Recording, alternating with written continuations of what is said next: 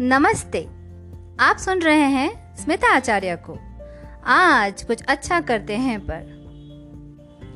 आज की कहानी है दो बच्चों की जुबानी, अपने पापा के संग उनकी अपनी कहानी। तो चलिए सुनते हैं कहानी मेरे पापा।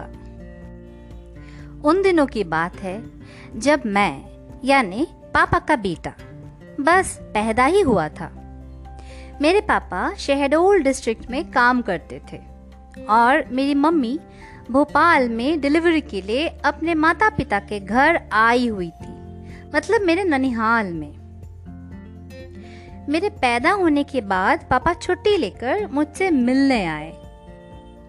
सुबह से ही इंतजार करते थे मेरे जगने का, फिर मुझे गोद में लेने का।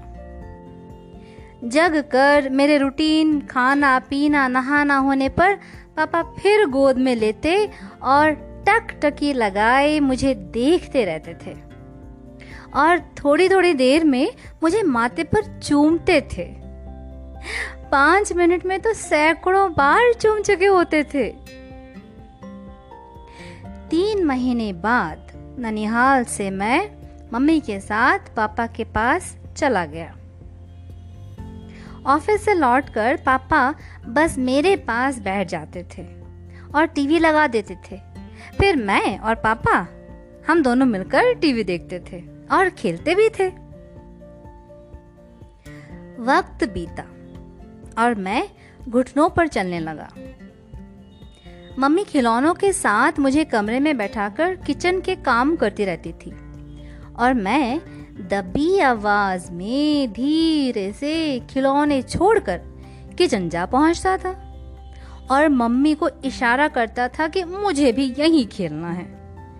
फिर मैं भी मम्मी के साथ काम में लीन हो जाता था।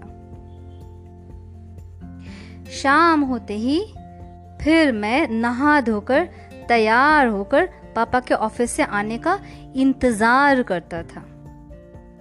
छोटा बच्चा था, पर शाम को जब मैं नहा धोकर तैयार होता था तो मैं समझ जाता था कि अब पापा के आने का वक्त हो गया है।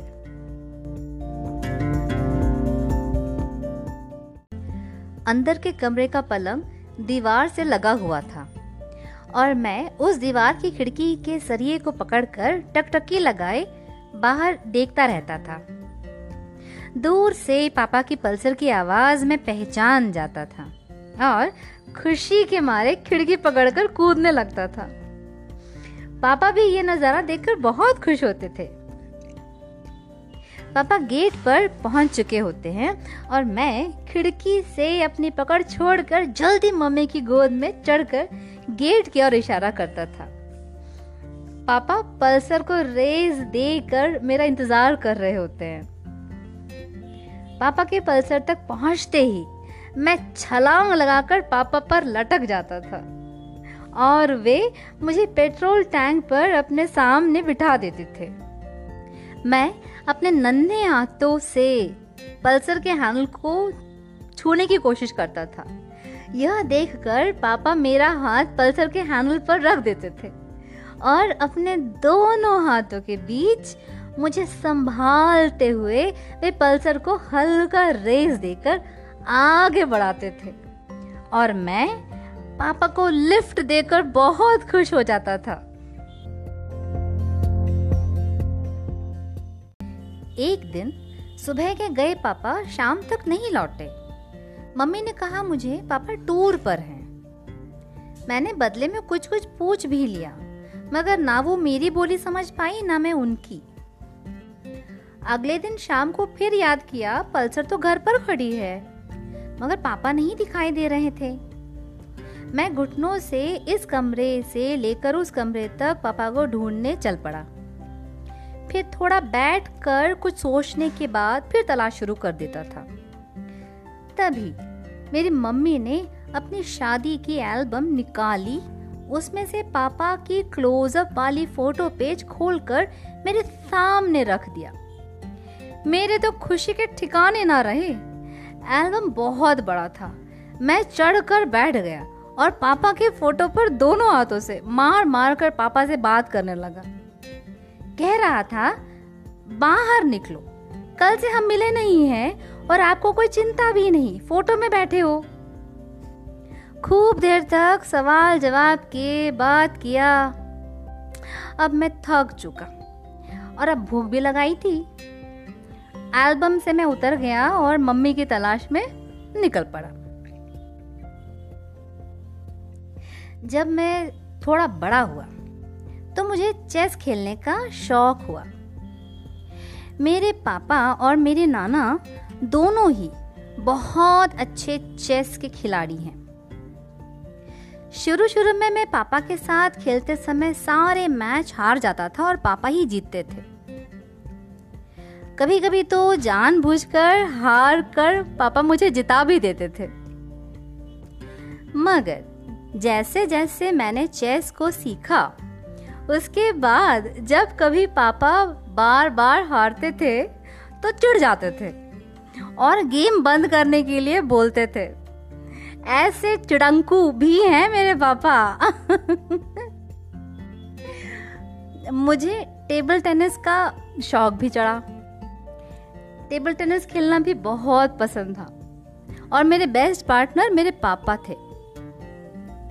यहाँ तक कि मेरे शौक को देखकर उन्होंने कॉलोनी में टेबल टेनिस टूर्नामेंट का आयोजन भी करवाया और उस पर स्पॉन्सरशिप भी दिलवाया और सारे पार्टिसिपेंट्स को प्राइजेस भी प्रोवाइड करवाया। पापा कहते हैं वह अपना बचपन मुझ में देखते हैं। ऐसे हैं मेरे पापा। जब मैं तीन साल का हुआ तो मेरे घर बहन आई। अब कुछ उसकी जुबानी, उसकी और पापा की आप सुने कहानी। हाँ भैया, बिल्कुल ठीक कहा, बड़े ही प्यारे हैं हमारे पापा।